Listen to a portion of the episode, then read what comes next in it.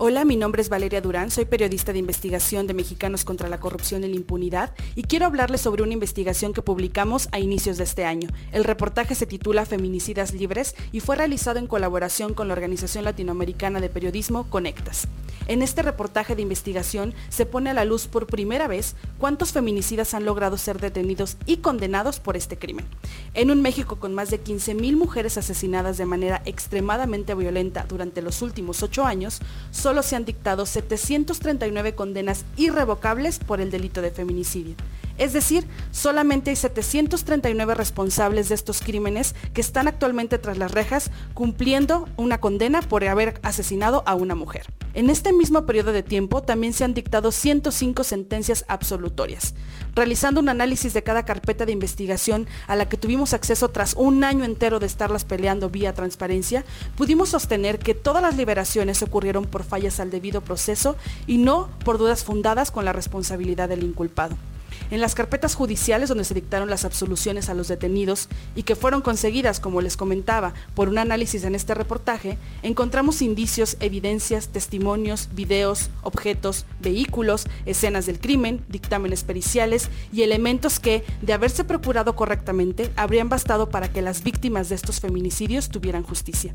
En resumen, en esta investigación lo que estamos revelando es que el feminicidio no solo es perpetrado por una persona, sino encubierto o permitido de facto por todo el sistema de justicia de los estados, que encima reserva los expedientes donde quedaría evidenciada su imperecia y negligencia. A ellas las están matando y a ellos, a los asesinos, los están liberando.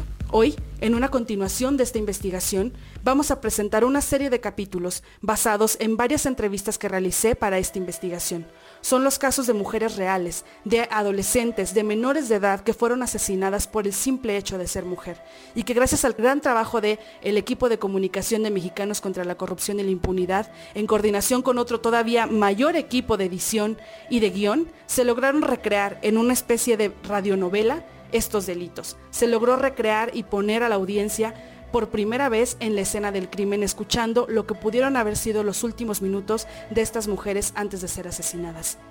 Esperamos que disfruten este material, aunque sabemos que es un tema complicado. Sabemos que es un tema que les va a doler, pero esperamos que les deje algo más, porque cuando hablamos de feminicidio no hablamos simplemente de estadísticas, no hablamos de mujeres que simplemente fueron asesinadas y son un número más en los datos oficiales del gobierno. Estamos hablando de vidas. Las historias de feminicidio se deben de contar desde la vida y no desde la muerte. Y hoy vamos a continuar con este nuevo capítulo que es la radionovela de un feminicidio. Justamente para hablar de ese tema está con nosotros Sol Méndez Roy, guionista y directora pues de este, de este proyecto y es un gusto poder hablar contigo, Sol. Hola, ¿qué tal? Buenos días, ¿cómo están todos por ahí?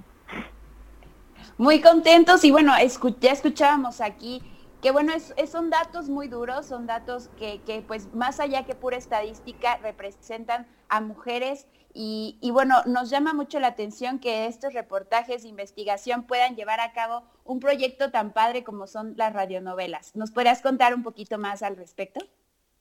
Sí, claro, con mucho gusto. Sí, mira, eh, fue un, gran reto como guionista eh, poder eh, traducir toda esta información del reportaje tan valioso que hizo la periodista Valeria Durán durante mucho tiempo. Entonces era bajar toda esa información muy valiosa y contar los casos de las mujeres eh, que habían muerto, ¿no? Entonces em, me sumergí muchísimo a ver desde expedientes, ver entrevistas con los papás, con el entorno de la chava, porque pues la idea era retratar eh, quién era esta mujer, darle un nombre, darle una entidad, que son personas que no son estadísticas, sino que tienen una vida atrás, una por delante y, pues se acabó, ¿no? En el momento que, las matan. Entonces, eh, queríamos realmente contar quiénes eran estas mujeres y eh, luego informar a la población qué se podría hacer para cambiar esta situación, ¿no? Para si nos unimos entre todos como sociedad y exigimos pues políticas públicas nuevas, cambios en el sistema de justicia, estos casos se, deberían poder prevenir para no seguir contando, ¿sabes? Sino realmente prevenir los casos.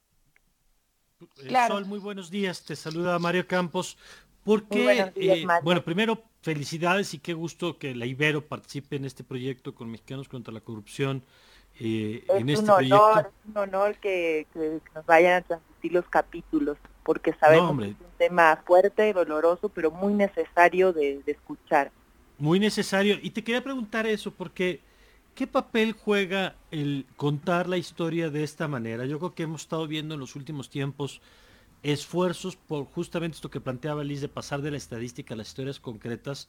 Me viene a la mente lo que acaba de presentar hace poco el documental de las tres muertes de Maricela Escobedo, que lo vimos, pues fue, fue muy duro ver eh, todo lo, que tuvo alrededor de este caso. Eh, pero, ¿qué papel juega el contarlo a través de una radionovela? ¿Cuál es tu opinión? Pues mira, yo creo que, que esto nos humaniza de cierta manera porque al escuchar y al, escuchar la voz, al escuchar pues las situaciones en las que estas mujeres se encontraban, primero su cotidianidad, luego el momento como del ataque y luego lo que sucedió, eh, nos humaniza a, darnos cuenta que aunque esto a lo mejor no nos haya pasado a alguien cercano de nuestro entorno, es, es algo que le está pasando todos los días a muchas familias entonces creo que esto nos crea una empatía totalmente diferente que si leyéramos un artículo, ¿sabes? Con notas duras que a lo mejor, bueno, nos impacta, pero no nos, no nos metemos a la historia de esa manera, no conocemos quién era esa mujer que fue asesinada de esa manera brutalmente, ¿no? Entonces la idea es, eh, justo como le decía antes, darle, darle voz, darle un nombre y darle una memoria, una identidad a esa persona y a, las, a los familiares de las víctimas que quedan eh, tan lastimados y que, que de verdad es urgente que, esto cambie. No puede ser que desde las muertes de Juárez hasta ahorita sigamos contando y contando muertes de mujeres cada día, ¿no? Y Sol, si me permites, eh, bueno, nosotros que estamos del otro lado y estamos como locutores en, el radio, me parece pues un proyecto muy padre el poderle, como decías, darle voz a estas mujeres que desgraciadamente ya no pueden compartir sus vivencias, pero a través de la voz y lo que es la radio me parece un proyecto increíble y una manera muy eh, pues creativa de poder, como decías, presentar esta historia de todas las mujeres. Pues sí, es como que nos remonta mucho a, no sé si a ustedes les tocó, a mí sí me tocó todavía de que nuestros abuelos escuchaban radionovelas y era lo que se escuchaba en el día a día, ¿no? llegaba el horario de la radionovela y toda la familia alrededor escuchándola, ¿no? Y es un poquito volver a eso, a ese origen, ¿no? De, contar las historias sonoras que son tan potentes. Porque te dejan volar tu imaginación, ¿no? Te dejan a ti recrear, construir cómo es esa persona, cómo es el lugar donde están sucediendo los hechos, qué pasa. Hay un juego muy importante ahí de imaginación cuando escuchas algo, ¿no? Que lo recreas en tu mente.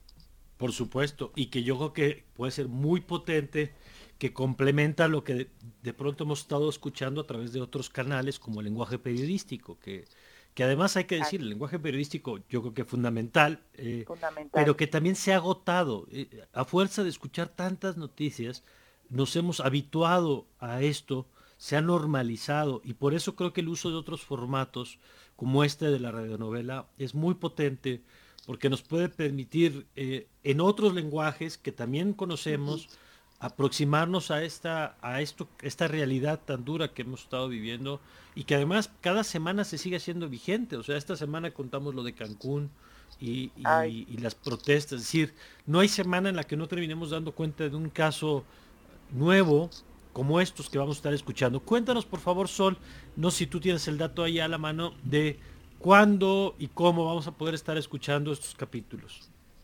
Bueno, mira, el estreno es el próximo miércoles 18 de noviembre en Radio Ibero.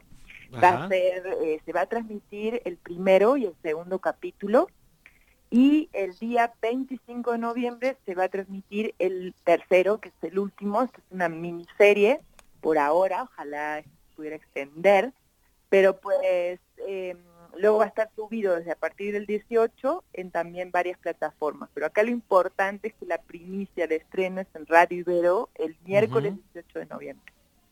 Muy bien, pues ahí está la, información para que la escuchemos, y la compartamos.